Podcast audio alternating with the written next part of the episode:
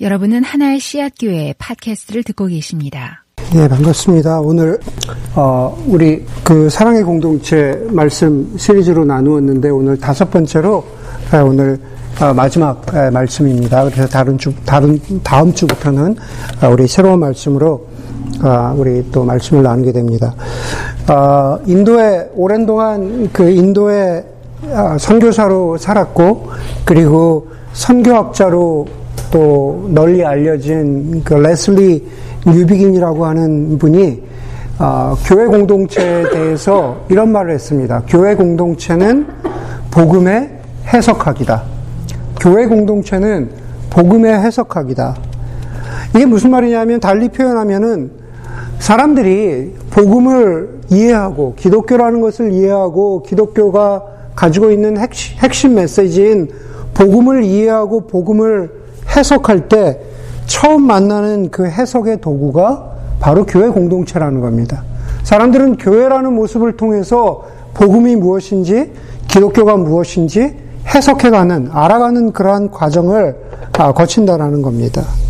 그것은 복음은 복음에 대해서 전혀 모르는 사람이건 아니면은 반대로 일생을 그리스도인으로 살았던 사람이건 간에 상관없이 누구든지 어떤 교회로 발길을 들여놓으면, 그렇잖아요. 우리가 일생을 살면서 여러 교회를 경험하게 되는데 어떤 사람이건 간에 교회 공동체로 발길을 들여놓이게 되면은 과연 그 공동체에 기쁨의 소식이 있는가, 과연 그 공동체 가운데 복음이 있는가라는 것을 자기도 모르게 내재적으로 해석해내기 시작한다라는 겁니다. 내가 알았던, 교회를 처음 다녔던, 처음 다녀보지, 아, 그전에 다녀보지 않다가 처음 다니는 사람은, 아, 이 교회에 내가 알았던 기독교가 이야기하는 사랑이 있는가, 기쁨이 있는가, 그것을 해석하는 것은 바로 교회 공동체라는 겁니다. 그런데 동시에 아이러니한 것은 이런 거죠. 어, 제가 말씀드리는 것과 교회 공동체가 복음의 해석학이라는 것과 아주 정반대에 있는 그런 스테이먼인데 뭐냐면 이런 겁니다. 교회 공동체라는 것은 누구나 한 번 와보고 어떻게 하면은 제가 이 공동체에 들어올 수 있을까요? 어떻게 하면은 저도 이 공동체의 멤버가 될 수 있을까요? 라고 물어보는 그런 교회는 없다라는 겁니다. 그렇죠? 예, 이해가 되시죠? 한 번 와보고 와, 이 공동체 너무 좋다. 예. 나는 꼭 이 공동체에 있고 싶어요. 그러면 요즘에 사람들의 반응은 목사인 저부터도 저분이 왜 저럴까? 너무 너무 빠른데, 아, 너무 빠른데 이렇게 이렇게 생각할 수 있다라는 거죠. 아마 여러분들도 그런 경험들이 다소간에 있을 거라고 생각합니다.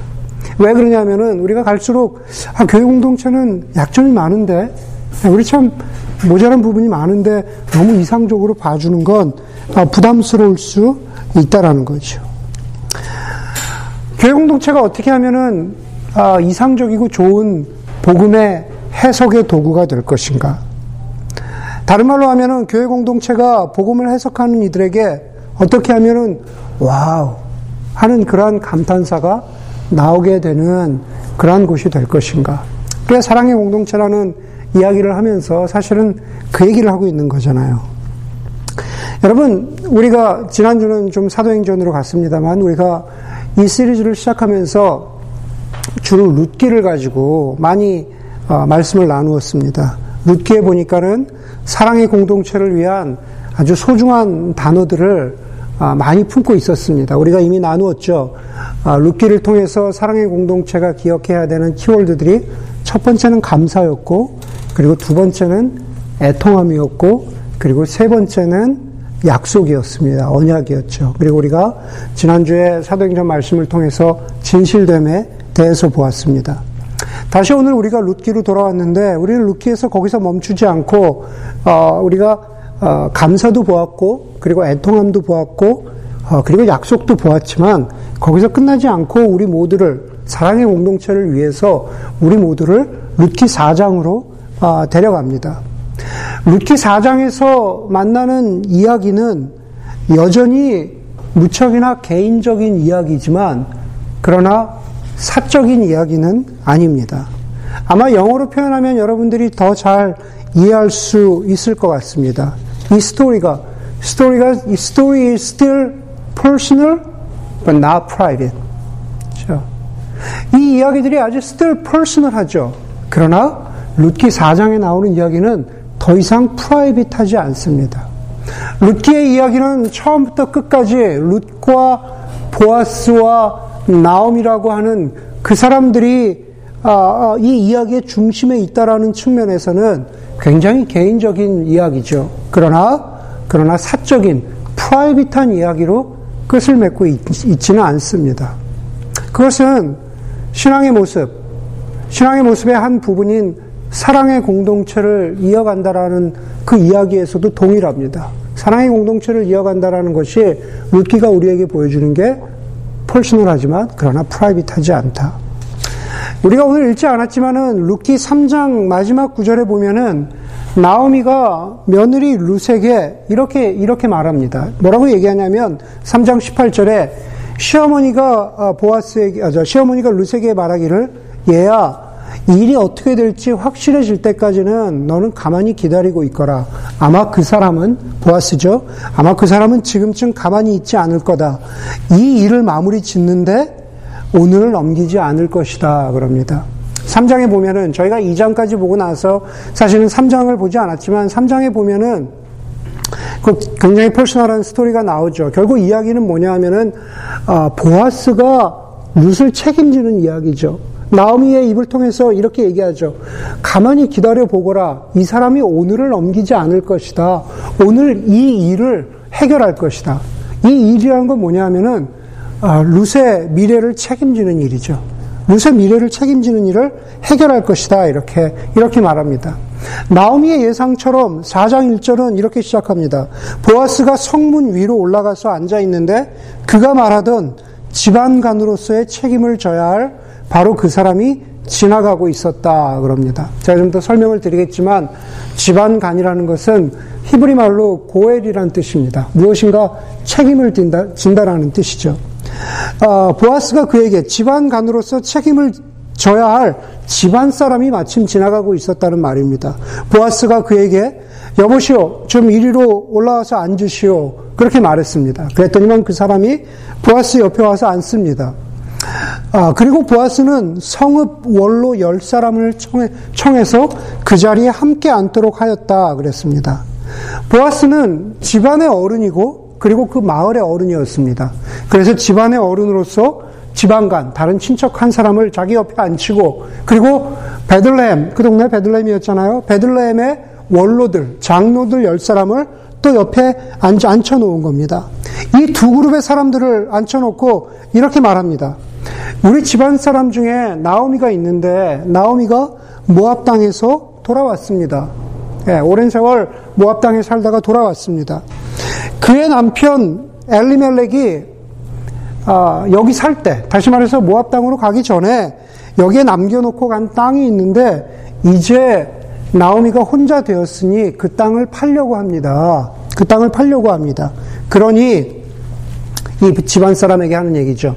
그러니 당신이 당신이 이 땅을 사십시오. 이 땅을 사서 집안 사람으로서의 책임을 다하십시오라는 거죠.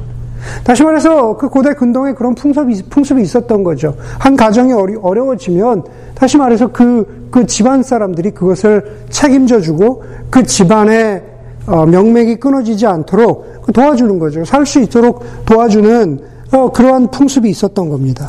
그 내용이 바로 바로 사 절입니다. 사 절에 보니까 이렇게 사 장 사 절이죠. 만약에 당신이 그 책임을 지지 않으면 당신이 책임을 지지 않으면 그 다음으로 우리 집안에서 책임을 가지고 있는 사람은 납니다. 내가 책임을 지겠습니다. 내가 엘리멜렉의 땅을 사겠습니다. 라고 그렇게 말하는 겁니다. 그런데 거기서 그 와있던 친척이 뭐라 그랬나요? 친척이 뭐라 그러냐면 어, 제가 기꺼이 사야죠. 제가 엘리멜렉의 땅을 제가 기꺼이 사겠습니다. 나오미가 살 수 있도록 제가 도와주겠습니다. 그렇게 해서 모든 것이 잘 해결되는 것 같은데 해결되는 것 같은데 한 가지 문제가 더 남아 있습니다. 그게 바로 오 절이죠. 오 절에 보니까는 보아스가 다시 말합니다.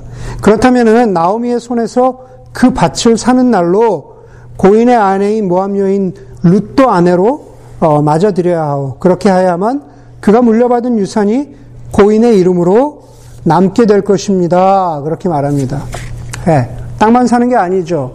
그 땅이 엘리멜렉 집안의 이름으로 대대로 이어지려면 소, 자손이 있어야 하는데 사실 자손이 없잖아요. 나오미는 이미 늙었고, 그렇죠? 그 다음에 아들들은 다 죽었고, 우리가 일정에서 봤잖아요. 그리고 대가 이어져야 하는데 결국 두 며느리 중에 한 며느리는, 다른 이방, 이방 며느리는 이미 자기 갈 길을 갔고 이제 룻만 남은 겁니다. 그렇기 때문에 당신이 땅을 사려면 어, 이 집안의 며느리인 룻도 책임져서, 그래서 룻과 결혼을 해야 하고, 그래서 대, 아, 자식을 낳아서 자손을 이어가야 합니다 라고 그렇게 아, 말하는 겁니다. 그랬더니만은 육 절에 보니까 그 집안의 책임을 져야 할 그 천척, 친척, 첫 번째 그 사람이 이렇게 말합니다. 그런 조건이라면 나는 집안 간의 책임을 질 수 없습니다. 잘못하다가는 내 재산만 축나겠습니다. 나는 그 책임을 질 수 없으니 당신이 져야 할 집안 간으로, 내, 당신이 내가 져야 할 집안 간으로서의 책임을 지십시오 라고 그렇게 말하는 겁니다. 여러분, 보아스가 되었건 아니면 그 친척, 그 사람, 그 사람이 되었건 집안 간, 고엘, 그 책임을 지는 사람, 그 두 사람은, 그 두 사람은 분명히 알고 있었어요. 뭘 알고 있었냐면은 이것이, 이것이 책임이다. 이것이 나의 일이 되었다. 이것이 내가 분명히 감당해야 되는 일이다. 아, 단순히 그냥 상거래처럼 물건을 사고 팔고 그것으로 끝나는 것이 아니라는 것을 알고 있었다라는 거죠. 땅만, 땅만 받는 것으로는 해결되지 않는다라는 것을 알 수 있었다라는 겁니다. 고엘이 가지고 있었던 책임은 그렇게 큰 책임이었다라는 거죠. 우리는 여기서 흥미로운 단어를 하나 발견하게 되는데, 그것은 사 절부터 팔 절까지 계속해서 한글 성경에서 등장하는 책임을 진다라고 하는 단어입니다. 책임을 지시오. 책임을 지겠습니다. 나는 책임을 못 지겠습니다. 당신이 책임을 지시오. 네, 계속 책임을 진다라는 단어입니다. 사실 그 단어는 많은 분들이 아시겠지만은 영어 성경으로 보면은 책임을 진다라는 단어, redeem이라는 단어입니다. 내가 redeem 하겠다라는 단어죠. 여러분, 마켓플레이스에서 시장 용어로 redeem이라는 단어는 값을 지불하고 사온다라는 얘기죠. 그렇죠? 코카콜라 캔에 보면은 redeem value가 지금도 그럴지 모르겠지만 오 센트잖아요. 그렇죠? 코카콜라 캔을 찌그러뜨려가지고 갖다 주면 하나당 오 센트씩 redeem value라고, 요즘 올랐는지 모르겠어요. 네, 오 센트라고 분명히 써 있다라는 거죠. 여러분, 이미 이 단어의 맥락을 이해하신 분들은 이해하시겠지만은 저와 여러분들이, 저와 우리 그리스도인들이 우리가 구원받았다, 우리가 예수 그리스도의 은혜로 구속함을 입었다 라는 단어, 구속, 그렇죠? 내가 구속됐다 이게 아니라 우리가 구속함을 받았다는 영어 단어가 뭡니까? redemption이죠. redemption. 우리가 redeem 받았다. 다시 말해서 주님께서 우리의 구속자가 되셨다. 저 redeemer라 그러죠. 네, redeemer. He is our redeemer. He is our king. He is our savior라고 할 때 그 뜻은 무엇입니까? 주님께서 주님께서 자기 피를 흘리시고 십자가에 돌아가심으로 말미암아서 죽을 수밖에 없는 우리를 사오셨다. 저 redeem 하셨다. 자신의 목숨을 죄값으로 지불하시고 우리를 대신해서 자신을 폐의하시고 그리고 우리를 사오셨다라는 뜻이, 그 뜻이 바로 redeem, 구속하셨다. 그리고 오늘 말씀대로 보면은 그 뜻이 곧 책임을 진다라고 하는 그러한 뜻이죠. 보아스는 엘리멜렉의 땅을 샀고 모압 여인 룻을 아내로 맞이하였습니다. 그 보아스의 결정은 그렇게 하면 자신에게 이익이 생기는, 생기기 때문에 그렇게 한 것이 아니라 손해가 됨에도 불구하고 그 책임을 지기로, 리딤하기로 기꺼이 떠하는 것입니다. 보아스와 룻의 자손 사이에서 다윗이 태어나고, 그리고 세월이 흘러서 다윗의 자손에서 예수 그리스도가 나시죠. 예수 그리스도가 인간으로 이 땅에 오십니다.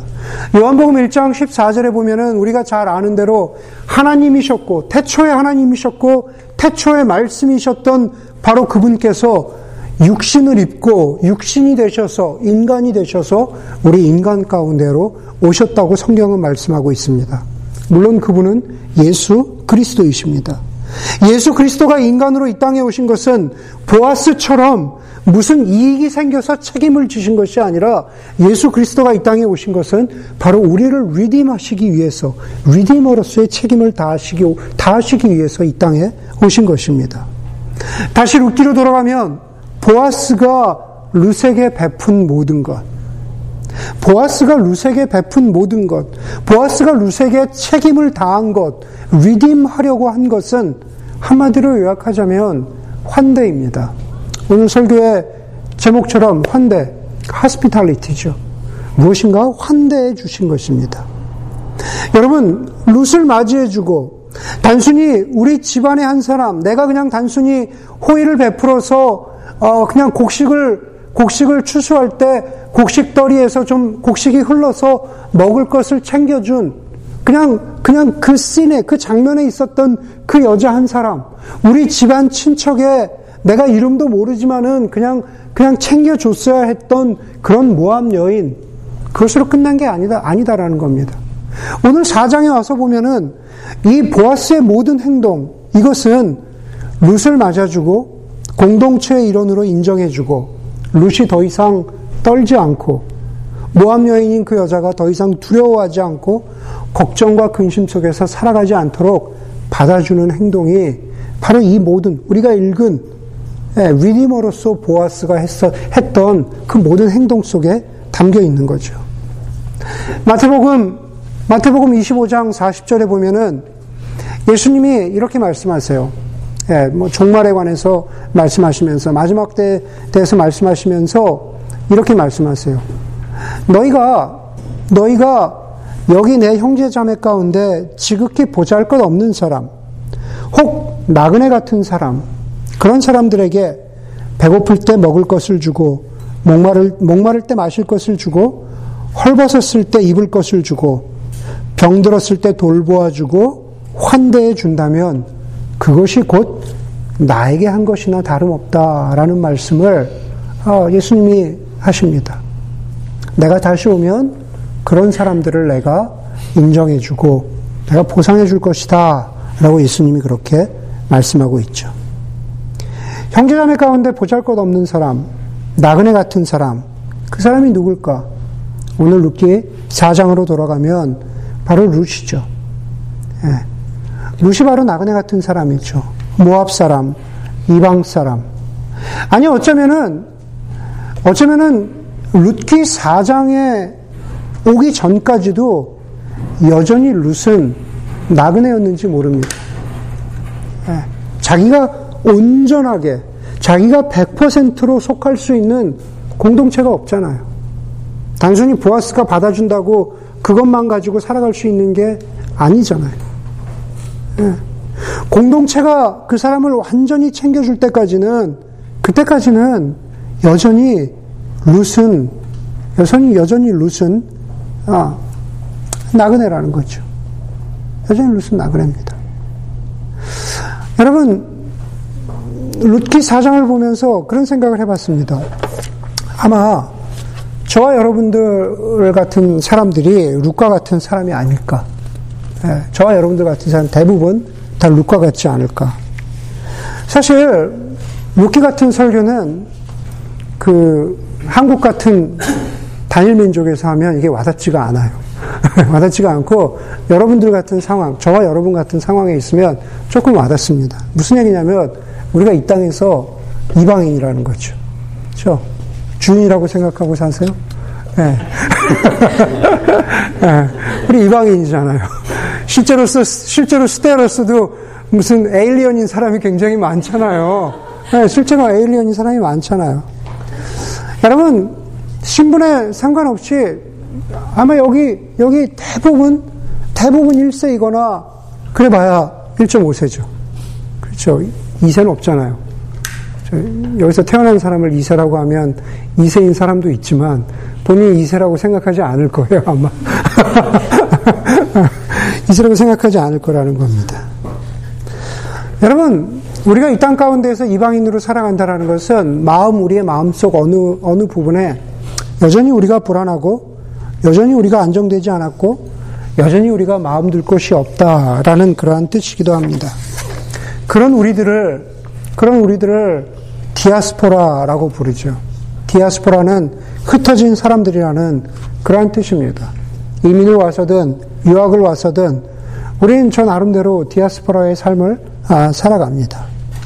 여러분, 뭐 제가 뭐 여기저기 미국에서 많이 살아본 건 아니지만 여기도 살아보고 저기도 살아봤지만 여러분, 많은 이민자들이, 많은 이방인들이, 많은 나그네들이, 여러분들 부모님 가운데 뭐 가령 예를 들어서 이민자로 살아가시는 부모님들의 대부분들이 왜 직업과 안정과 자식들의 미래와 뭐 학교와 왜 이런 것에 목숨을 걸까? 여러분들도 그렇잖아요. 예. 조그만 애들이 크면은 아, 너 공부 잘해야지. 어, 너 엔지니어가 돼야지. 엔지니어가 돼야지. 예. 왜, 왜 이렇게 얘기할까요? 예. 우리가 룻이기 때문에 그래요. 우리가 룻이기 때문에. 여러분, 성경에서는 우리는 영적으로도 나그네라고 말합니다. 피지컬리뿐만 아니라 성경에서 우리 영적으로도 나그네입니다. 인류는 아담의 죄 이후로 우리 모두가 나그네가 되었습니다. 아담과 하와가 에덴 동산에서 쫓겨난 이후로 인간을 정의하는, 인류를 정의하는 한 단어가 있다면 결국 그건 뭡니까? 방황이죠, 방황. 영적으로 방황한다는 겁니다. 어느 티셔츠 로고에, 티셔츠 앞에 이렇게, 이렇게 써 있는 거 아마 여러분들 보신 적이 있을 겁니다. All who wanders are not lost. 예. All who wanders are not lost. 방황한다고 해서 길을 잃은 것은 아니다. 그렇죠? 방황하는 all who wanders, 방황하는 모든 사람이 예, are not lost. 그렇죠? 길을 잃은 것은 아니다. 그렇게 말하고 싶겠지만, 그렇죠? 그렇게 말하고 싶은 것이 인간의 마음이겠지만, 그렇죠? 방황하면 길을 잃은 거죠. 방황하면 길을 잃은 게 맞습니다. 여러분, 우리가 영적으로 방황할 때 우리는 나그네입니다. 보아스는 나그네인 룻을 환대해 주었고 예수님은 영적인 나그네인 우리를 환대해 주셨습니다. 구속해 주셨습니다. 그리고 구원해 주셨습니다. 그렇게 예수님으로부터 조건 없는 환대를 받은 사람들이 모인 곳을 우리는 교회라고 부릅니다. 우리는 교회이고 우리는 사랑의 공동체이고 그것은 오늘 설교처럼 이야기하자면 사랑의 공동체가 리얼리티가 되는 방식은 무엇입니까? 바로 환대입니다. 예수님이 우리를 환대해 주신 것처럼 우리가 영적으로나 피지컬리 서로를 환대해 주어야 합니다. 작고 보잘것없던 나그네였던 룻을 보아스가 환대해 주니까 그것을 온 베들레헴 공동체가 함께 기뻐했다고 말합니다. 우리가 읽지 않았지만 사 장 십일 절에 그렇게 말합니다. 자, 보아스가 내가 그럼 룻을 책임지겠습니다. 그렇게 말하니까 성문이 회관에 모인 모든 마을 사람들과 원로들이 대답하기를 에브랏 가문에서 그대가 번성하고 또한 베들레헴에서 이름을 떨치기를 빕니다. 룻 잘했습니다. 아, 보아스 잘했습니다. 룻을 환대하기로, 룻을 아내로 맞아들이기로, 룻을 리딤하기로 한 보아스 참 잘했습니다. 라고 온 마을이 함께 기뻐해 주는 겁니다. 중세 유럽의 속담에 보면 이런 말이 있다 그래요. 속담에, 중세 유럽의 속담에 마을은 언제나 옳다. 그렇죠? 동네는 마을, 동네는 언제나 옳다. 그 말은 무슨 말이냐면 조금 더 풀이, 풀이가 해석이 필요한 것 같은데 그 마을, 그 동네는 그 마을 사람의 삶에 대해서 언제나 옳은 판단을 내린다라는 그런 뜻입니다. 그러나 조금만 생각해 보면은 거기에는 전제가 있습니다.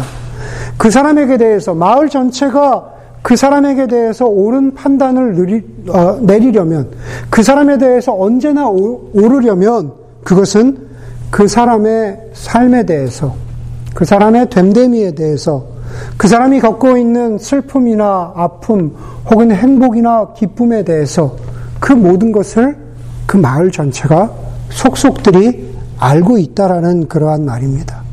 그러면서 그 모든 것을 알고 있는 한 사람에 대해서, 마을 공동체의 이론에 대해서 알고 있는 그 마을이 그 사람에게 대해서 내리는 판단은 옳다라는 뜻입니다. 여러분, 이제 더 이상 정, 전통적인 의미에서 마을 공동체는 존재하지 않습니다. 어디 시골에 가지 않는 이상에는 저와 여러분들이 살아가는 세상 가운데에서는 사실 마을 공동체가 있기가 어렵습니다.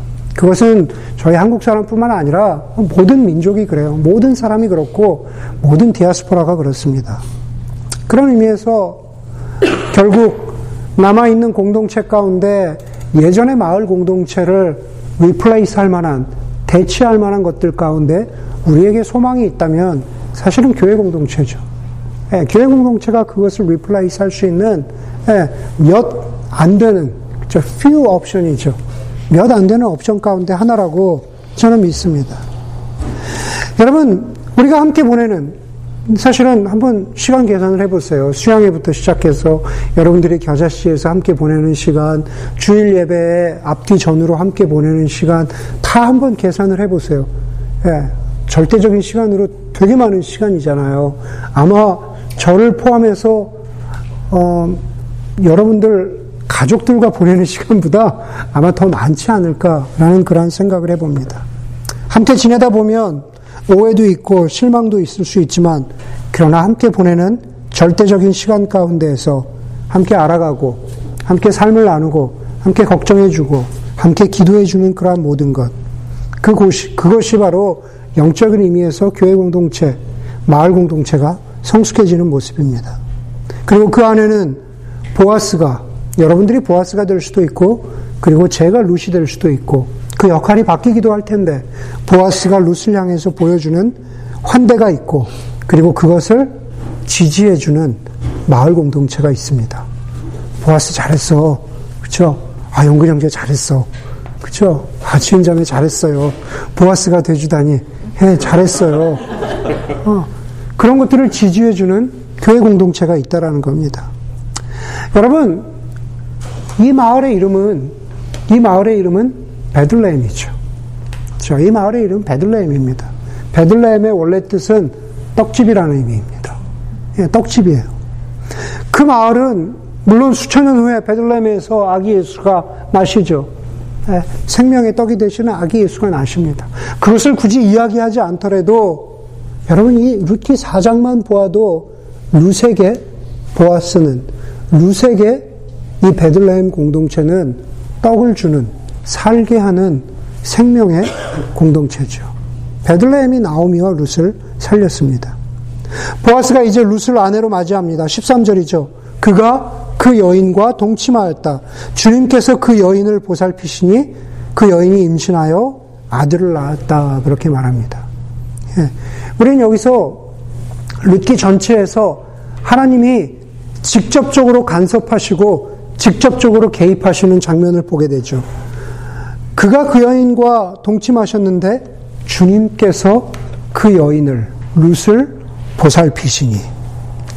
여러분, 룻기에서 하나님이 이렇게 직접적으로 간, 간섭하셨다라는 것은 일 장 육 절에 한번 나오고 여기 나옵니다. 일 장 육 절에 보면은 나오미는 주님께서 백성들을 돌보셔서 고향에 풍년이 들었다는 말을 듣고, 나오미가 모압 땅에 살다가 베들레헴으로 돌아가게, 돌아가야겠다고 결심한 것은 주님께서 우리 베들레헴 땅에 풍, 백성들을 돌보셔서 풍년이 들게 하셨다는 그 이야기를 듣고 주님이 직접적으로 개입하셨어요. 그러고 나서 오늘 사 장에 와서, 여기 사 장 십삼 절에 와서 주님께서 그 여인을, 룻을 보살피시니 그렇게 말합니다. 룻을 보살피시니. 하나님께서 룻을 보살피셔서 아들을 낳았습니다. 그리고 그 아들의 이름이 오벳입니다. 오벳은 이렇게 섬기는 자라는 뜻이거든요. 오벳은 섬기는 자라는 뜻입니다. 십사 절에서 십칠 절까지를 보면은, 제가 읽지를 않겠지만은, 십사 절에서 십칠 절을 보면은 거기에 나오는 단어들이 이런 겁니다. 배가 끊기지 않고 생기를 주고 그대를 돌보아주고 환호하고 기뻐한다라는 뜻이죠. 집안의 대가 끊기지 않고 생명을 얻었다. 모두가 환호한다. 모두가 기뻐한다. 바로 그런 뜻입니다. 여러분, 룻기의 시작이 어땠습니까? 룻기의 시작. 예, 암울했잖아요. 어, 슬펐잖아요. 음. 룻기의 시작은 결국 엘리멜렉의 가족이 기근이 들어서 베들레헴 땅을 떠났다. 남편이 죽고 아들들이 죽었다. 너무 슬프다. 고통스럽다. 마음이 쓰리다. 그렇게 시작했잖아요. 오늘 룻기의 마지막은 룻기의 마지막은 이렇게 끝납니다. 예. 환호한다. 기뻐한다. 생기를 찾았다. 나를 섬기는 사람이 생겼다. 이 모든 슬픔을 기쁨으로 바꾼 것은 처음부터 끝까지 보아스의 환대 때문에 가능했고, 그것을 함께한 공동체가 있었기 때문에 가능한 일이었습니다. 딱 한 구절만, 한 구절만 보는 것으로 설교를 마치려고 합니다. 십오 절입니다. 그 아기가 그대에게 생기를 되찾아 줄 것이며, 오벳이라고 하는 그 새로 태어난 아기가 슬펐던, 말하라고 했던, 내 마음은 쓰다라고 했던 나오미에게 생기를 준다라고 했습니다. 생기를 준다.